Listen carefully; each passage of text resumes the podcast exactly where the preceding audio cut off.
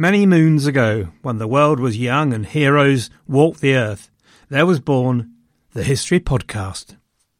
And in this world, there was the Beeb. There was Lars Brownworth and a bloke called Mike Duncan, and we heard Mike and knew he was good.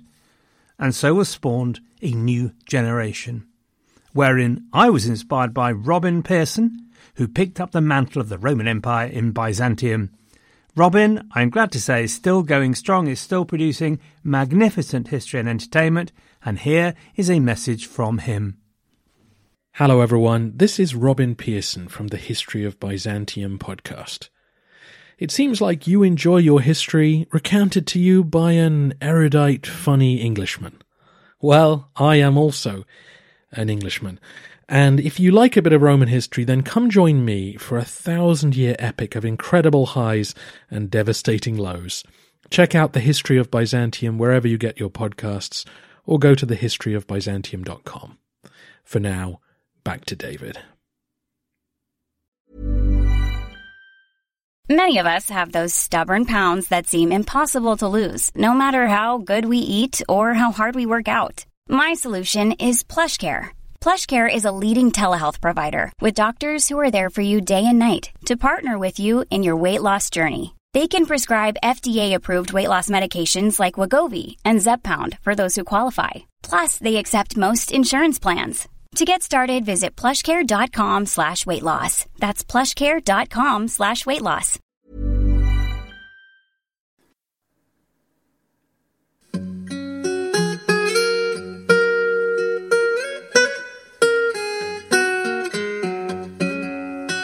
Hello, everyone, and welcome to the History of England, episode 157 Joan of Arc.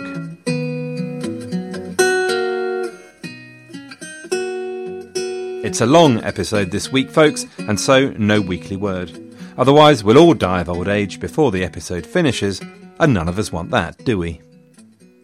This week, you see, I have the priceless opportunity to use real dialogue from the days of yore. So, the last time we were in France, England was still carrying all before them, continuing the tradition of Henry's glorious victories with the triumph at Verneuil in 1424.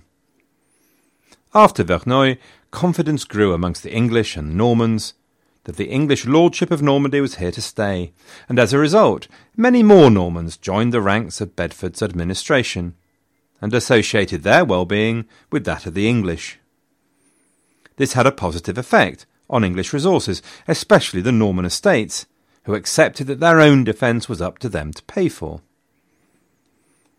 And also, they began to lick their lips with anticipation about the fruits for them of conquest of French territories to their south. Attracted by wealth and glory, as ever, the Norman nobility bought into the English dream. The same confidence affected the English, both noble and non noble, who now came forward in much greater numbers to buy property in Normandy. The English commanders, Warwick, Suffolk, but most of all Salisbury, were confident, successful, and had expanded English conquests further south, but in 1426 there was a pause while Bedford was in England, and then in 1427 the preparation began for a major offensive. The Lancastrian dynasty was confident, bullish, and ambitious. It would complete the great plan not only of Henry V, but also his ancestor Edward III to be kings of all France. So, sorry, but a bit of geography is probably in order. Essentially, south of Normandy lay the counties of Maine, Anjou, and Touraine. To the south of these counties lay the great fault line of western France, the Loire Valley, running east to west. South of the Loire lay the great castle of Chinon, where Henry II had died, and close to the abbey of Fontevraud, resting place of the Angevins. It was Chinon where Charles VII, of course now calling himself king given that his father had died, had taken up residence with his court. So, the English aimed to push their conquests all the way to the Loire, capture the key crossings of said river and once they'd done this, the rest of France, the old heartlands of Angevin power Aquitaine, lay open in front of them. it's not entirely clear that the offensive in 1428 was intended to be aimed initially at Orleans. In fact, Bedford had planned to be attacking the town of Angers first. But whatever he'd thought, it was the resourceful, experienced, and successful Salisbury who was leading the English army, which could have been as big as 10,000 strong. And Salisbury swept confidently south from Paris, sweeping up castles and strong points as he went, all according to plan. Then he was meant to be carrying on west to the castle of Angers, but to Bedford's horror, instead he turned south towards Orleans. We don't quite know why, but part of the reason could have been personal. The Duke of Burgundy was dead set against an assault on Orleans. Now there is a suspicion that the Duke of Burgundy had been setting his cap at Mrs. Salisbury at a wedding in Paris. As it happens, Salisbury's wife was one Alice Chaucer, granddaughter of the poet, and by all accounts, something of a looker. Now, no lord likes anyone setting their cap at their missus, however high and mighty. So it's just possible that Salisbury was in fact sending Burgundy a message. But whatever. Bedford didn't need to worry. Salisbury was a good un. He knew how to attack and capture a city and his forces swarmed out skilfully to capture castles on the Loire west and east of Orleans until Orleans itself was cut off, and by October 1428 it was surrounded, and the siege began in earnest. Having said that, it was always going to be a tough nut to crack. Orleans lay on the northern side of the River Loire, with a bridge that connected the north and south sides of the river by way of an island. On the southern side of the river lay the critical fortress of La Tourelle, vital to the defence of Orleans, since without it the city couldn't be approached from the south, and with it Orleans lay open to constant harassment. Salisbury charged ahead, straight at the walls of Orleans, but the assault was beaten off. And so instead he turned his attention to the bridge, and within eleven days he had attacked and he'd taken La Tourelle, that vital fortress at the southern end of the bridge. So Orleans looked doomed. But then the French had a stroke of luck. As Salisbury stood on the battlements of La Tourelle, looking towards Orleans and planning his next devious move, a cannonball hit the battlements, throwing up a deadly shower of shards and shrapnel. Salisbury was wounded, and one week later he was dead. And that was a critical blow to the English. Salisbury's successor was a chap called William de la Pole. William was 32 and had been born the second son of the Earl of Suffolk. As a second son, he'd hopped over to France as soon as he was out of nappies, well, when he was 19, and off he went on the Agincourt campaign. It was a campaign that transformed his life, though you might like to know that William's career in the end will not come to a good solution. But at Harfleur, his father was killed. At Agincourt, his brother was killed, so suddenly William had gone from second son, giz a job level, to the Earl of Suffolk, although his lands would be in wardship for a couple of years yet. So Suffolk, as William shall now be called, had stayed in France and become a soldier, and thirteen years later, here he was at Orleans. So Suffolk was experienced in the ways of the military, but as time was to prove, he was no Salisbury. All his activities so far had been under the command of the big boys Warwick and Salisbury. But now Bedford was giving him a shot at the big time. Suffolk decided that frontal assault was going to end up in death and destruction, mainly of the English, so he decided to starve Orleans into submission. So within a few weeks, Suffolk had surrounded Orleans with a string of fortresses and outworks, and basically stitched it up like a kipper. He didn't have enough men to stop all movement in and out, but no major supplies could get through to the garrison. Meanwhile, Charles VII at Chinon was in a right old mess. No response of any coherence was coming from him or his court, because once again, guess what? The French had split into factions. No. So bad was it that the estates urged Charles to make peace with Burgundy at any price. But then, in February 1429, things started to look up. Charles's factious court kissed and made up because they were shown a chance to make a difference. with the approach of Sir John Fastolf and 300 wagons full of herrings, and other essential supplies to keep the siege of Orleans going. Now, if the French could ambush them, the siege would have to be lifted. And they were pretty confident. They had the old Scots with them, and although they'd been kicked all over northern France for the last 13 years, this was going to be different because they had huge superiority in numbers and the element of surprise. But Fastolf heard them coming with their soft cushions. Before they could arrive, he'd unloaded all his wagons with their barrels of herrings and formed an impromptu defensive wall. Smelly, but effective. Never mind, thought the French, we've got cannon. We'll just blast them to smithereens and they'll die in an orgy of shrapnel and dried fish. This time it's the Scots who get the blame. Despite explicit orders not to attack, their contingent of 400 didn't listen and did just that. The French hesitated in confusion. Did we go or not? And like a cricketer with a good length ball, didn't know whether to go forward or back. And Fastolf saw his chance. The herrings parted, and out charged the splendid English cavalry, and before you could say kedgeree, the French and Scots were cut to pieces. Back in Chinon, the news of the Battle of the Herrings hit poor old Charles and his court like a cartload of dried fish. Charles was seriously advised to leg it to Scotland. Clearly, no one had told him about the midges there in spring. But the French were down, and the French were pretty much out. So, now let me take you to Domremy. Domremy was a village, a surviving Armagnac enclave way out to the east of France near Lorraine, surrounded by English and Burgundian controlled lands. In the village of Domremy was a couple, Jacques and Isabelle, who had a daughter they called Jeannette. For the first thirteen years of her life, there was nothing particularly unusual about Jeannette, or Joan as history knows her, or nothing that we know about anyway. She would lead the animals to graze. She danced and sang at the traditional ceremony at the mystical oak tree nearby, like every girl, she was taught to spin and to sew. But she lived in a world torn by war. Twice Burgundian soldiers raided Domremy, terrifying the villagers who thought their time had come. And then at the age of thirteen, Joan began to hear voices. And by the age of seventeen, those voices were telling her the most remarkable things. They were telling her that the King of France must have his kingdom back and they were telling her that she herself had been chosen as God's instrument to deliver Charles's kingdom from the English and the Burgundians.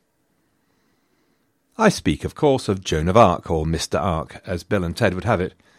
Now, clearly, Mr. Arc's story belongs to France rather than England, but like the Bridge at Montereau, it is simply too good a story not to steal.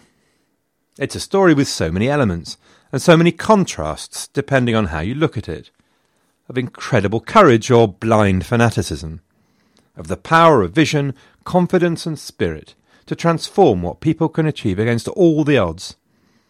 A story of how something happened that had absolutely no right to happen in a medieval world, a woman leading armies to victory. Of how Joan's visions, a bit like the weather forecast, may have got the timing wrong, but the big picture absolutely right. Anyway, in what follows, I am ably assisted by Izzy Girl, who is going to be the Maid of Orleans. Because as it happens, all the words of her trial were written down. And so we have this quite extraordinary record of the voice and words of Joan that has come down to us across the centuries. And I put a link on the website, by the way. It is a voice, in the main, of conviction and clarity. Joan explained how the visions came. I was 13 when I heard a voice from God for my help and guidance. The first time that I heard this voice, I was very much frightened. It was midday in the summer in my father's garden. I had not fasted the day before. I heard this voice to my right, towards the church. Rarely do I hear it without it being accompanied also by a light. This light comes from the same side as the voice. Generally, it is a great light. Since I came into France, I have often heard this voice. It said to me two or three times a week, You must go into France. My father knew nothing of going. The voice said to me, Go into France. I could stay no longer. It said to me, Go, raise the siege which is being made before the city of Orleans. Go. And so Joan went. She went dressed as a man with her hair cut short, because God had told her this is what she must do. But bear in mind that to the medieval world, this was an offence against God. The Bible said that women dressed like men was an abomination. There's absolutely no way that Joan should ever have been able to get to Chinon to see her king, or even get out of her village. But the depth of her conviction made people believe her. She made her parents believe her. She made the captain of the garrison in the nearby Armagnac town believe her. And her belief that the English and the Burgundians were the enemies of God, and her belief in her mission to give the kingdom to Charles was utter, complete, and unshakable, to the point of being downright bloodthirsty. She was once asked if she'd known any Burgundians, and she replied, I knew only one Burgundian at Domremy. I should have been quite willing for them to cut off his head, always had it pleased God. Joan was clear about what she wanted. I had a great will and desire that my king should have his own kingdom.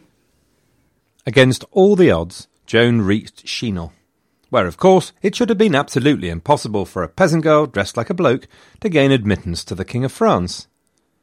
But you have to remember when we are.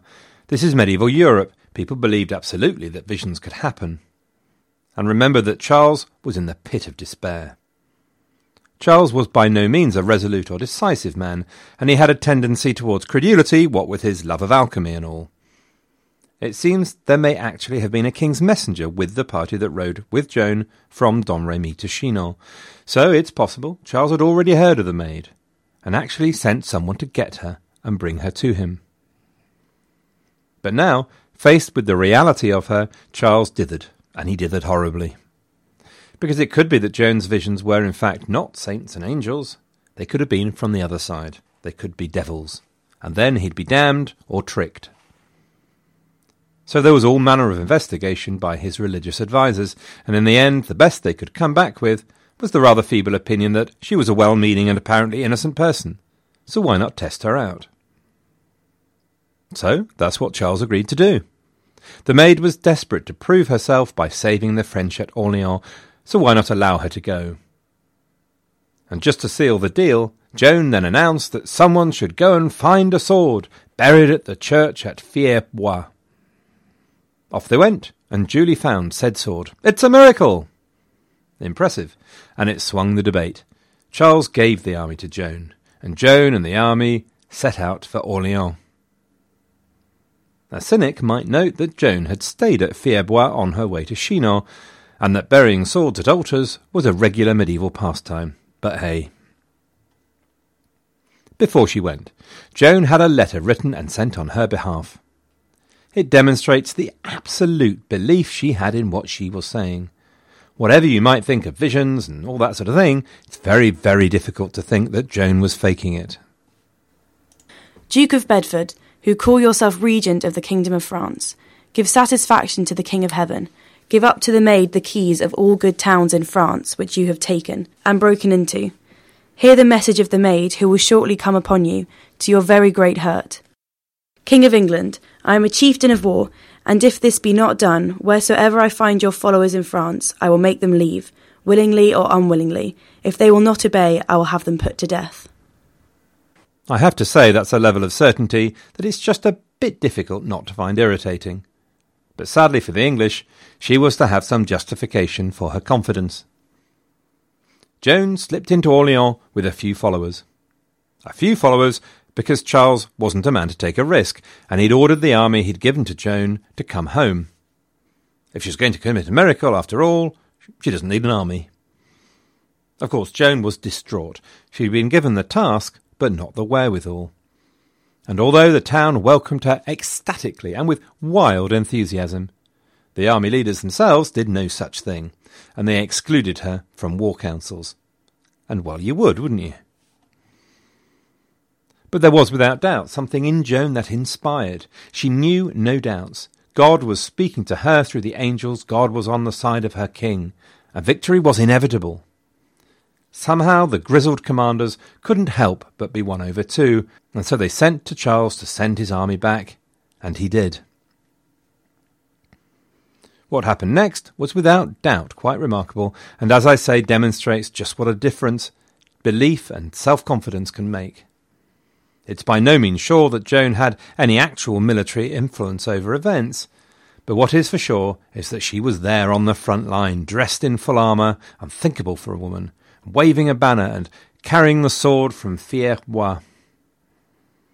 The seven month siege turned from a triumph just waiting to happen for the English into a disaster. One by one, the English encircling fortifications fell to French assault, Joan urging them on despite being repeatedly wounded. At last came the turn of the crucial and heavily defended Le Tourelle. At the height of the assault, Joan was wounded, struck between the neck and the shoulder by a crossbow bolt, and dragged to one side. But nothing could keep her from the battle, and before long she was back, and by the evening of the 7th of May, 1429, Le Tourelle was back in the hands of the French. After seven months, the siege of Orleans was over. The south bank of the Loire was now in French hands, Orleans could be resupplied at will, there was no point in the English sticking around. And the following day Suffolk and Fastolf gathered their army and marched away. And France had a new hero, who had proved the truth of her vision, and nothing would be the same again. There's never been a faster or easier way to start your weight loss journey than with PlushCare. PlushCare accepts most insurance plans and gives you online access to board-certified physicians who can prescribe FDA-approved weight loss medications like Wegovy and Zepbound for those who qualify. Take charge of your health and speak with a board-certified physician about a weight loss plan that's right for you. Get started today at plushcare.com slash weight loss. That's plushcare.com slash weight loss. plushcare.com slash weight loss. However, Suffolk and Fastolf didn't know they were beaten. They held three fortresses around Orleans, and as it happens, a new English army was on its way towards them. Just so happens that Beaufort had already been gathering an army to go on crusade against the Hussites in Bohemia. In desperation at the news from Orleans, his army was diverted to France. The Pope, it has to be said, was not impressed with his cardinal. The French gathered their forces for a month and then attacked along the Loire. With Joan and her banner at the head of every assault, it just took three days to capture those three fortresses. The first to fall was Jargeau, where Suffolk himself was forced to surrender and captured. It would take three years to free himself on the payment of a massive £20,000 ransom. But never mind, Fastolf had finally arrived with the long awaited reinforcements, and an army of 5,000 stood ready to reverse the tide. It waited at the tiny village of Patay. The Battle of Patay went the way the French had expected Agincourt to go. Essentially, the French heavy cavalry charged the English archers, and at last they had the grace to be massacred, as the French knights always believed peasants should. And meanwhile, the mounted English men at arms, commanded by Fastolf himself, ran away. Why, you have to ask, did Patay end up as it did? The full story is unclear. It could be that the English archers were taken by surprise and had not planted their stakes. It could be a failure of leadership. The commander of the archers, Talbot, hotly accused Fastolf of cowardice, and the reputation stuck to Fastolf all his life, although he was cleared of the charge. It's difficult to imagine Henry V running away, or more, failing to be prepared. Joan was not finished, not by any means. She had promised to see the king crowned, and see him crowned she would. Traditionally, French kings were crowned in the cathedral at Rheims, but Rheims was about as far away from Armagnac territory as you could get, way out northeast of Paris through miles upon miles of Burgundian and English held land. Rheims itself was held by the Burgundian. Everyone knew it was an utterly absurd proposition going there to crown Charles. But Joan, for her part, Joan knew they would reach Rheims. She knew that her king would be crowned there, because the voices had told her so.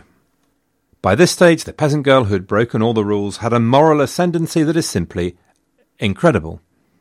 The thing that struck me most was a letter from no less a person than the Count of Armagnac, asking for the advice of a humble peasant girl, no less. My very dear lady, I humbly commend myself to you and pray, for God's sake, that considering the divisions which are at this time in the Holy Church universal on the question of the popes, you will have the goodness to pray our Saviour Jesus Christ that by his infinite mercy he may by you declare to us which of the three named is Pope in truth. And so on. Jeannette was now the ultimate authority. Charles dithered, Charles mathered, but eventually he was persuaded to go to Reims. Bedford and Burgundy would have looked on at the march of Joan and Charles's army to Reims with absolute horror and disbelief. Fortress after fortress opened their gates to the maid and their king, captivated by the revelation she presented. Reims itself opened her gates, and on the 17th of July 1429 Charles was duly crowned King Charles VII of France, with Joan standing by with her banner and kneeling at the end of the ceremony at the feet of her king. Charles now had an army of 12,000 in enemy territory. The English were in as much disarray as the French had been after Agincourt.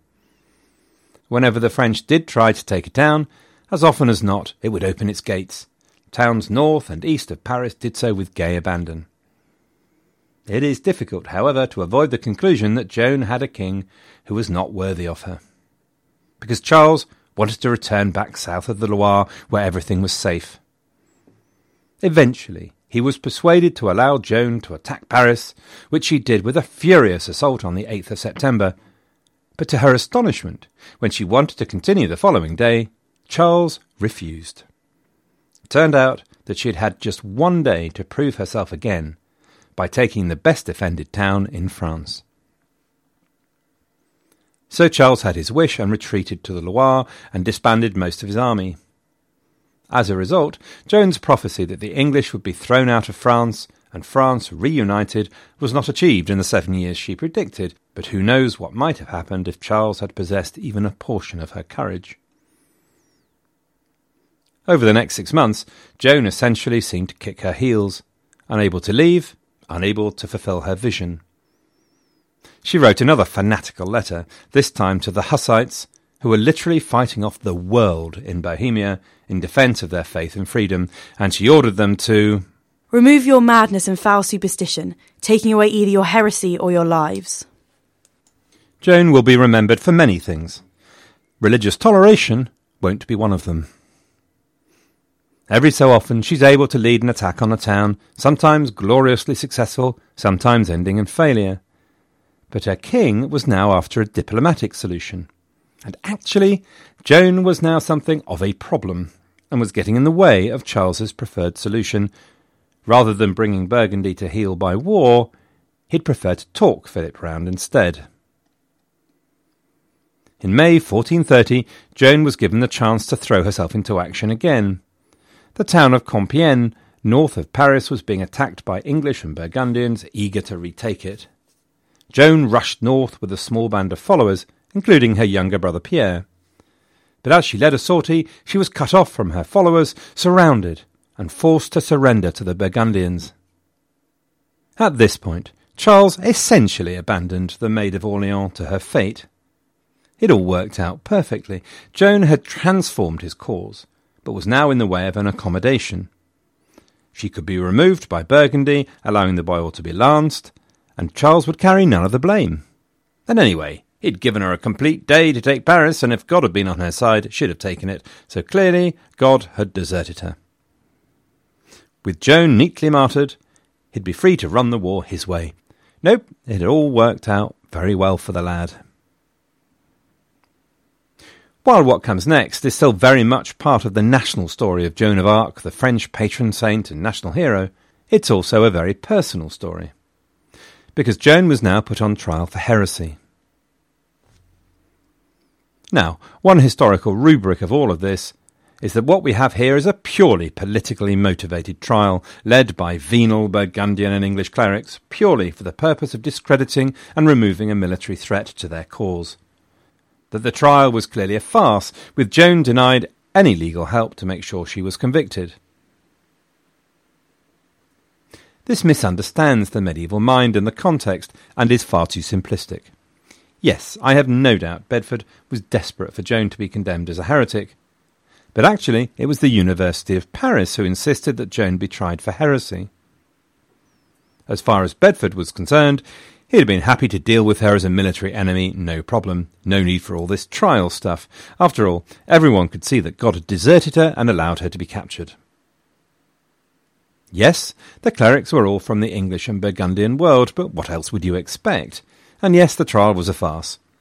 In exactly the same way as every trial run by the Inquisition of the Catholic Church was conducted, before the condemned was handed over to the secular authorities to carry out the sentence. In this, Joan's trial was entirely unexceptional.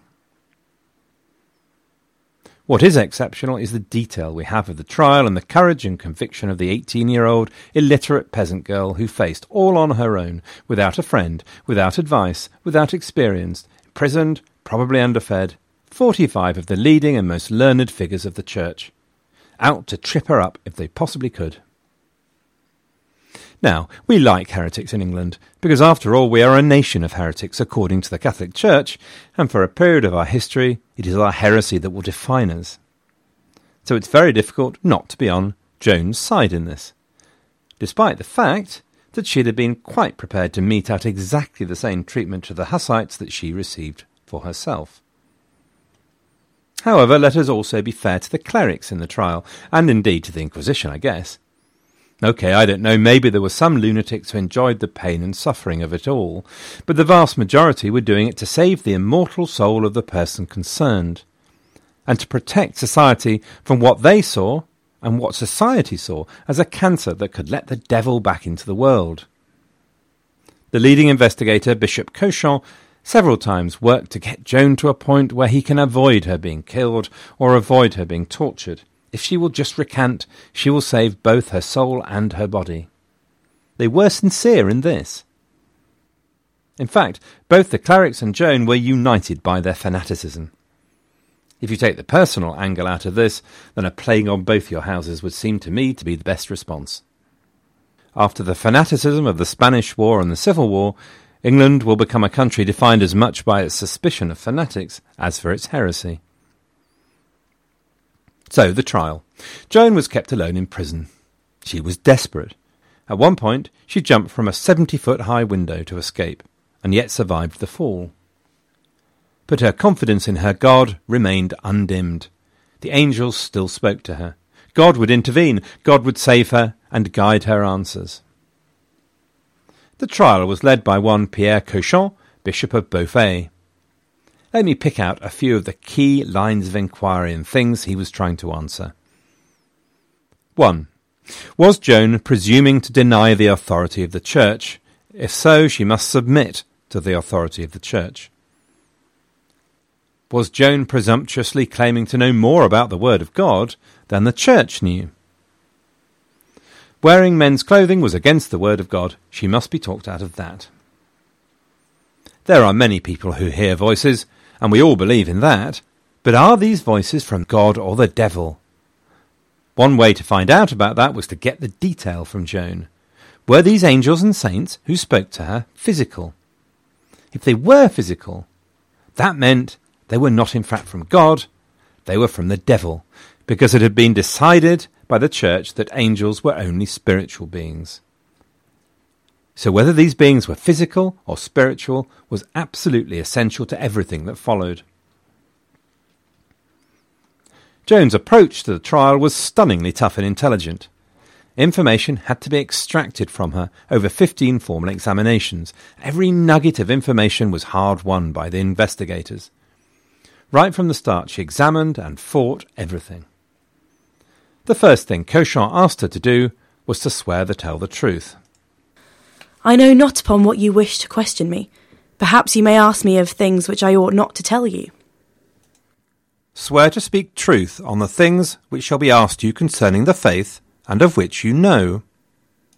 Of my father and my mother, and of what I did after taking the road to France, willingly will I swear.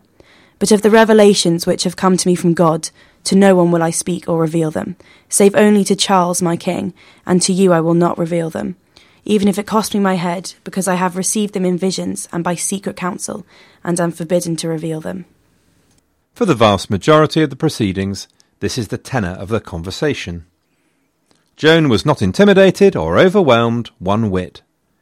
She trusted herself, she trusted her sharp intelligence, she trusted her voices, and most of all, she trusted her God.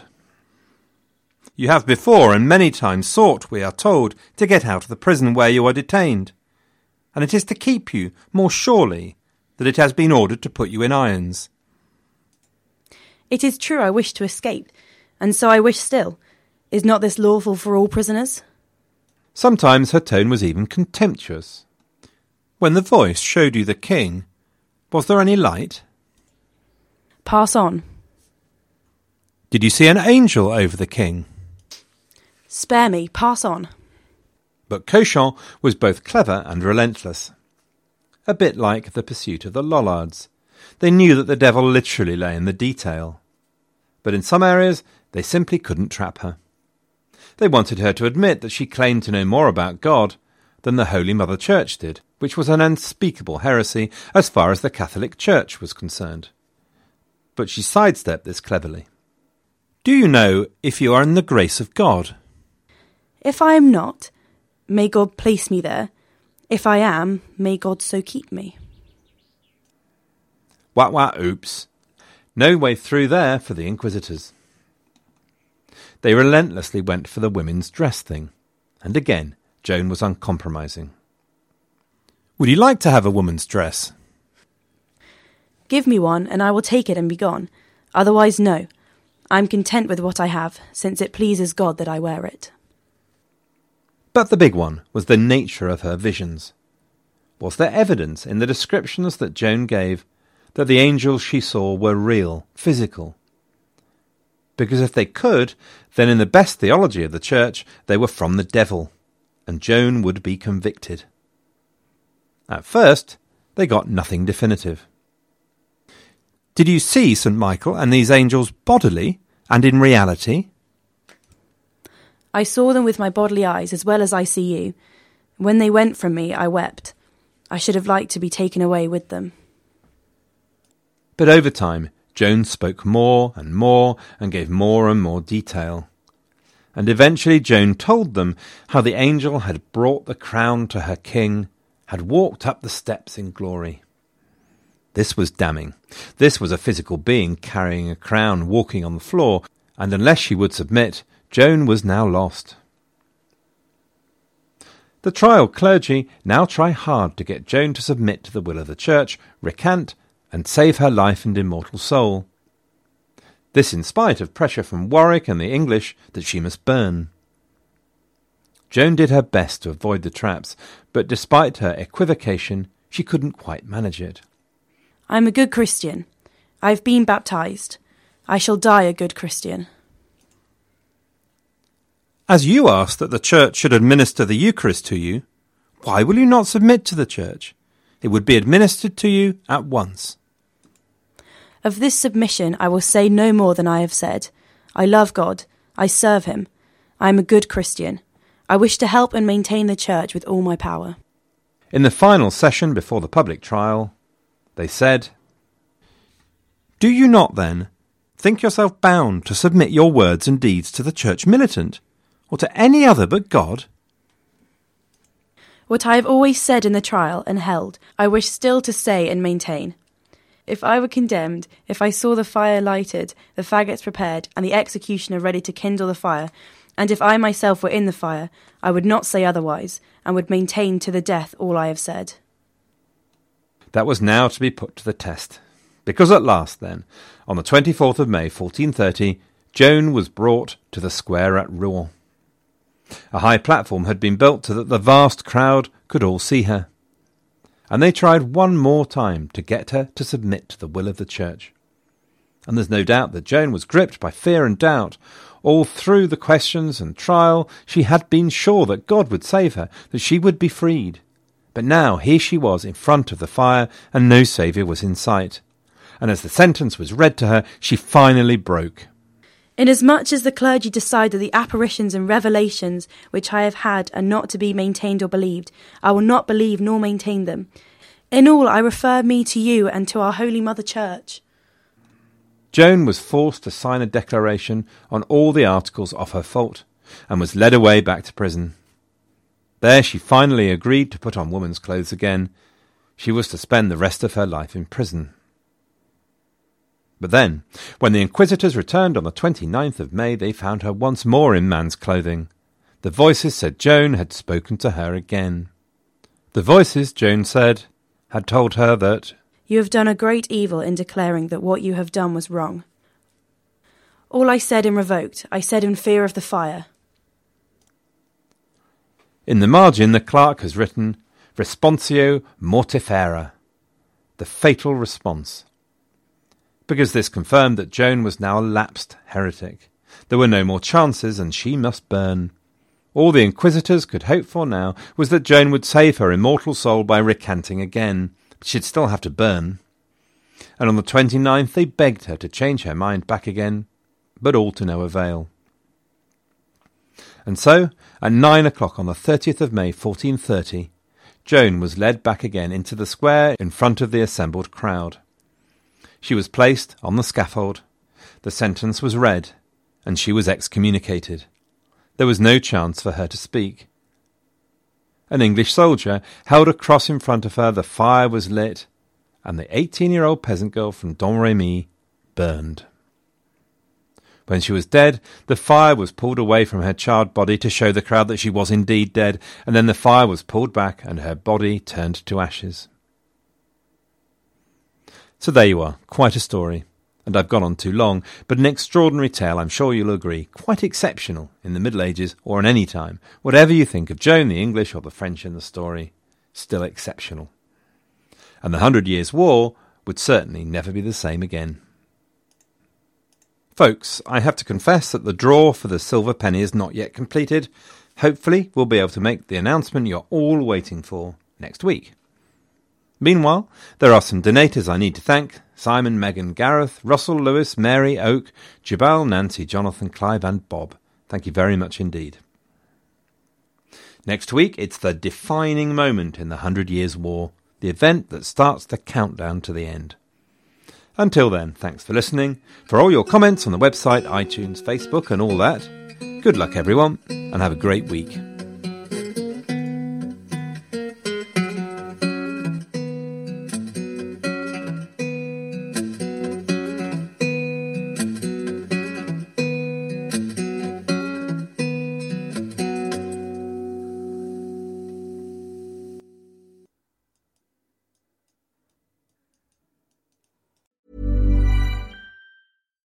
Deserves the best, and there's no better place to shop for Mother's Day than Whole Foods Market. They're your destination for unbeatable savings, from premium gifts to show-stopping flowers and irresistible desserts. Start by saving 33% with Prime on all body care and candles. Then get a 15-stem bunch of tulips for just $9.99 each with Prime. Round out Mom's menu with festive rosé, irresistible berry chantilly cake, and more special treats. Come celebrate Mother's Day at Whole Foods Market.